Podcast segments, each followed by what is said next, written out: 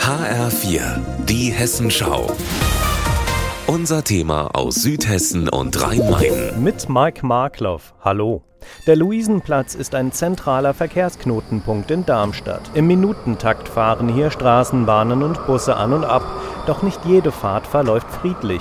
Immer wieder kommt es zu Übergriffen auf die Fahrer oder auf Servicepersonal, sagt der Geschäftsführer des Verkehrsunternehmens Herk Mobilo, Michael Diermeier. Jeden zweiten Tag gibt es eine Beleidigung, eine Bedrohung und seltener, aber es gibt auch tätliche Übergriffe. Wir haben so eine Art Logbuch, kann man sich das vorstellen, wo diese ganzen Dinge, also auch die betrieblichen Themen, entsprechend mitgeschrieben werden.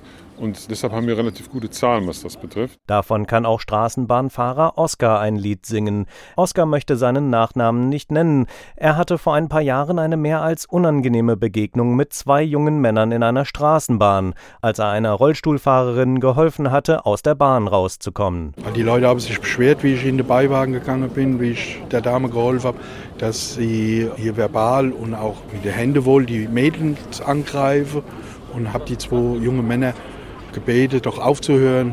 Da ist er schon auf mich zugesprungen. Beim zweiten Angriff dann habe ich ihn leider zu dicht an mich dran gelassen. Da konnte er mir diese Kopfnuss verpassen und hat mich halt direkt am Auge getroffen. Körperliche Gewalt ist zwar nicht die Regel, die Fahrgäste suchen sich allerdings oft einen Blitzableiter, wenn Fahrpläne zum Beispiel nicht eingehalten werden.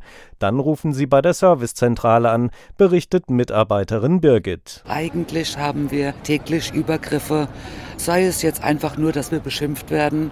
Damit kann man umgehen. Aber wenn man halt so angegriffen wird und es wird gesagt, ich drehe dir den Hals rum, das nimmt einen sehr mit. Und deshalb ist HEAG Mobilo der Initiative Vergiss nie, hier arbeitet ein Mensch des Deutschen Gewerkschaftsbundes beigetreten.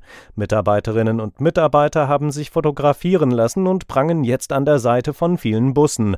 So soll für mehr Respekt geworben werden, sagt DGB-Sprecher Jens Liedke. Gewicht geben ist ja genau das Ziel der Kampagne indem wir Menschen darstellen mit ihren Geschichten öffentlich auf Plakaten, auf Bussen, um damit zu zeigen, hey, das sind Menschen wie du und ich. Denn auch wenn in der Regel die Uniform stellvertretend für die Institution angegangen werde, dahinter stecke immer noch ein Mensch. Mike Markloff, Darmstadt.